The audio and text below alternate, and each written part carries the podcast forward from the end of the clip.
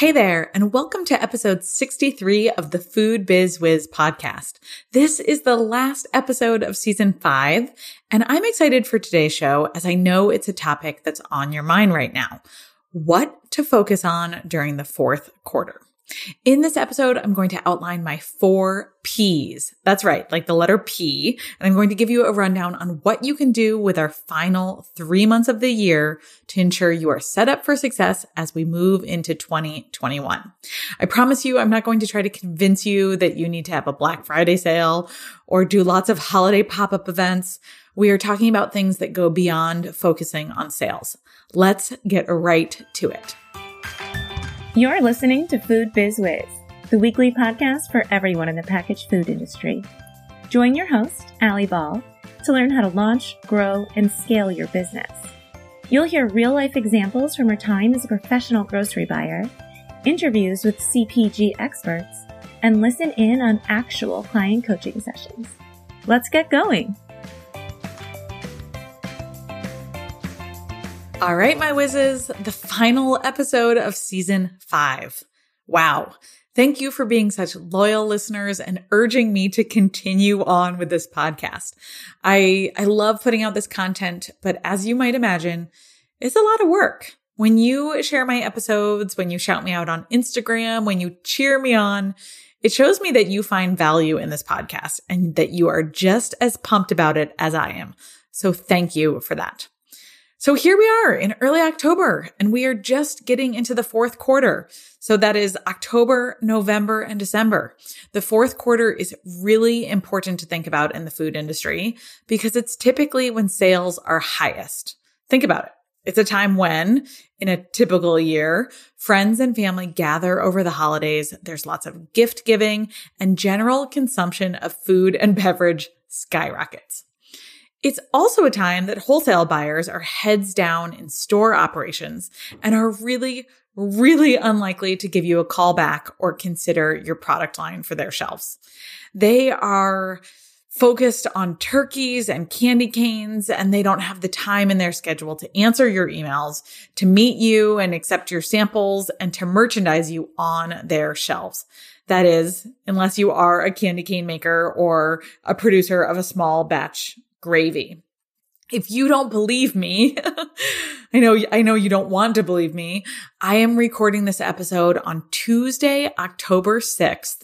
And just this afternoon, I received an email from Buy Right Market with the subject line, "Time to think about turkey and trimmings." I always tell my Retail Ready students that it is key that you recognize this and set expectations for the fourth quarter.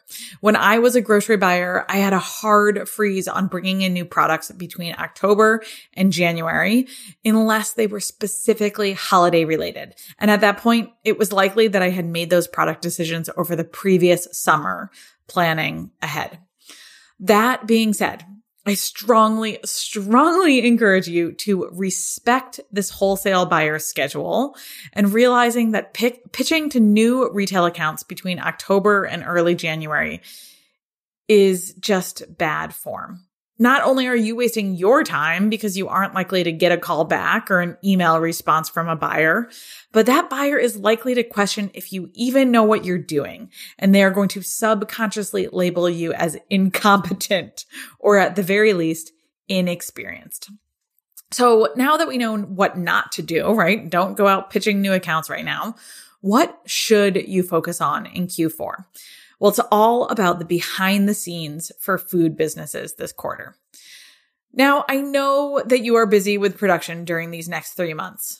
I know that sales might be skyrocketing and that you're already feeling busy keeping up with your marketing efforts, like your social media and your newsletters, managing your reorders with stores, keeping your Amazon inventory in stock, figuring out your direct-to-consumer sales and shipping, especially with the nightmare that we have seen across every shipping partner over the past few months. I mean, I get it. That is a full-time job as it is.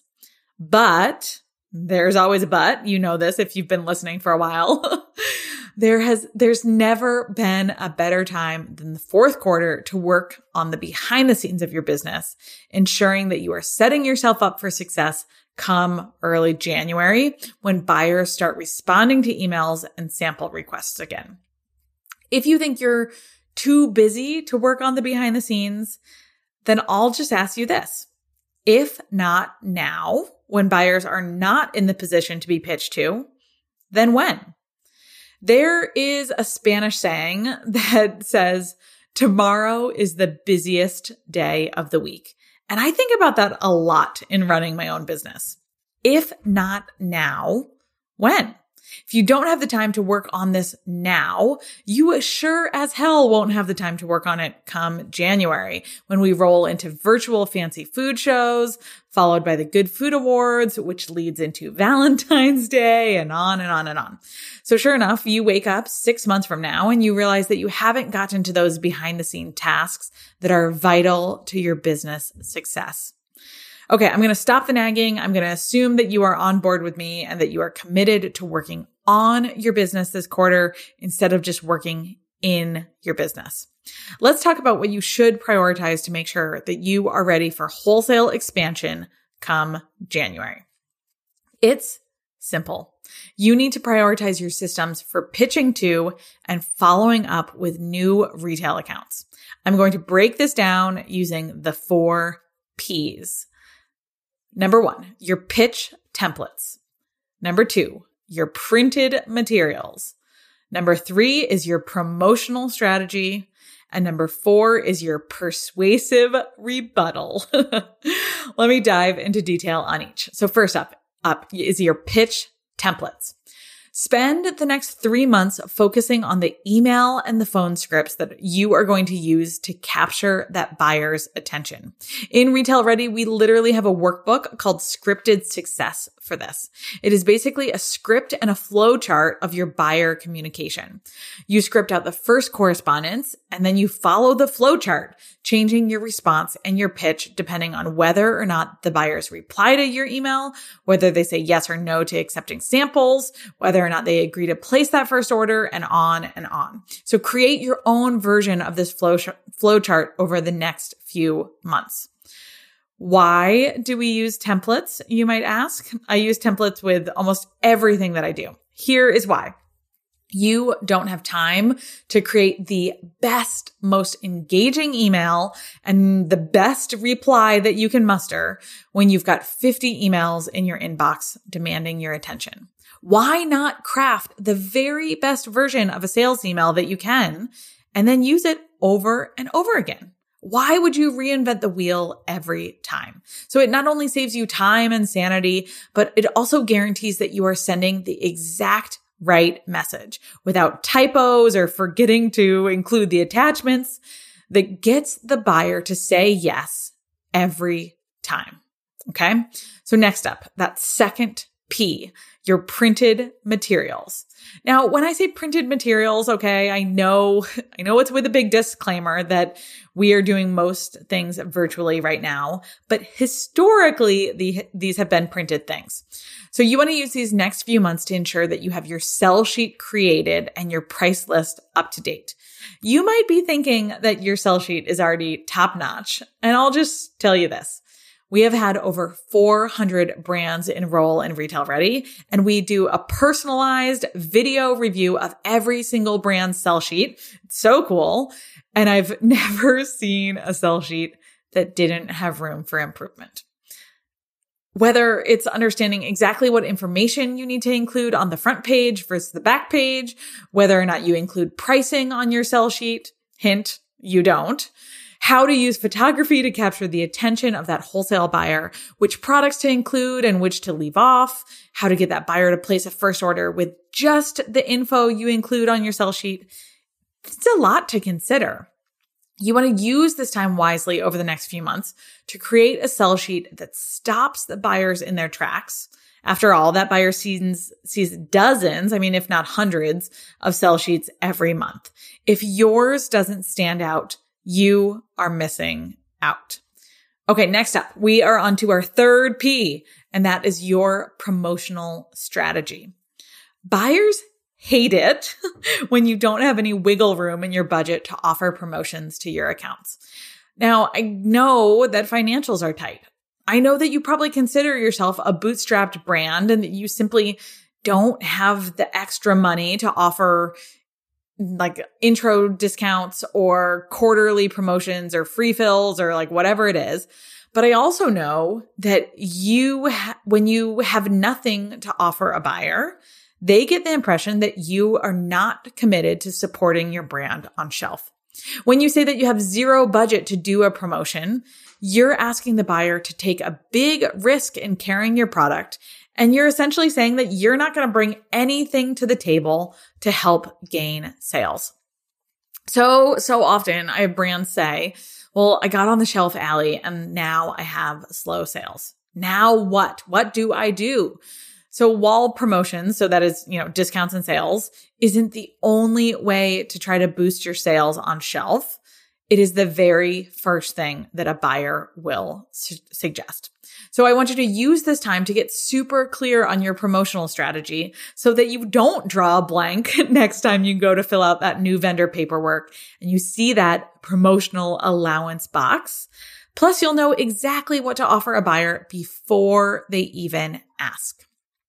Okay, lastly, the fourth P, I call this the persuasive rebuttal. Hearing a no from a buyer is quite common.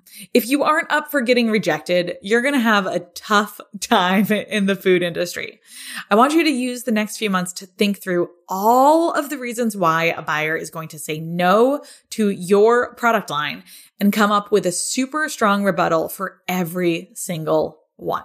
So if a buyer says no to you for one reason, it is because they don't trust that you are going to help them achieve their category goals.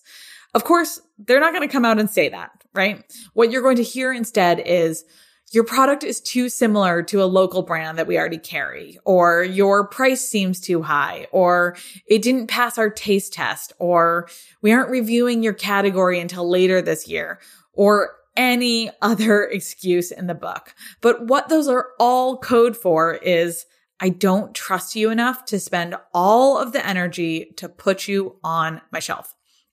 Now that you know this, I want you to take out a piece of paper and literally write out every single no that you've gotten around your brand.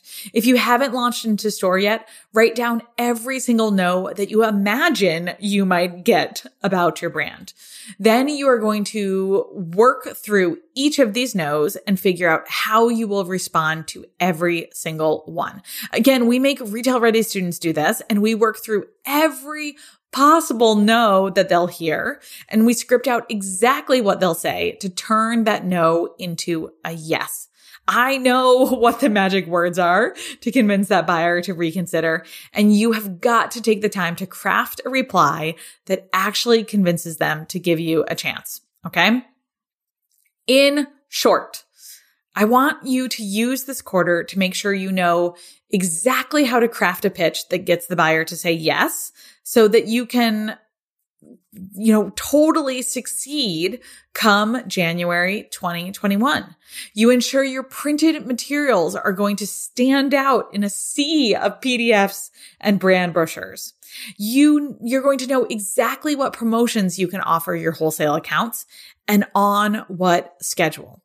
You think through every no in the book and you have a strong counter argument for each one. Whew, you are going to be busy this quarter. So you may have noticed that I did not do a sponsor for this episode, and that was really intentional. Instead, I wanted to use 30 seconds inside the show to send you this message straight from the heart. If you nodded along to the 4 Ps, agreeing that you need to get these in place so that you are ready to rock come January, you've got to join us in Retail Ready. At the beginning of the episode, I asked you, if not now, then when? And I want you to sincerely think about that you can listen to these podcasts every single week, agreeing with the words that come out of my mouth, and your business still seems to be in the place that it was 6 months ago. At some point, you've got to stop the listening and learning and start to take action. If you are ready, if this is the time for you and you know that you can have a great 2021, If you spend the next few months getting everything in order, the first step is watching my free masterclass on the 3 steps to growing your packaged food business. It outlines my exact process that I have used to help hundreds of brands hit their biggest business goals. It gives you advice on how to move forward strategically right now, and it outlines all of the details of Retail Ready. I'm going to link that free class in these show notes, and you can pick a time that works for you, and you're going to want to budget about an hour to join me. If you've already watched the masterclass, if you've been listening to these podcasts, if you're on my email list and you want in straight away, send me a DM or reply back to any email that I've sent you. It comes straight to my inbox, and tell me that you want in Retail Ready. I will make room for you. I promise. You can probably tell, but it is my greatest honor to work with emerging brands and help you navigate this complicated, overwhelming industry. And I do that all through Retail Ready. It's literally the only way to work with me. I don't take on one-on-one clients anymore, as it's a full-time job to support my students every day, Monday through Friday, in our private student community and on our twice-a-month coaching calls. I can't wait to help you in there.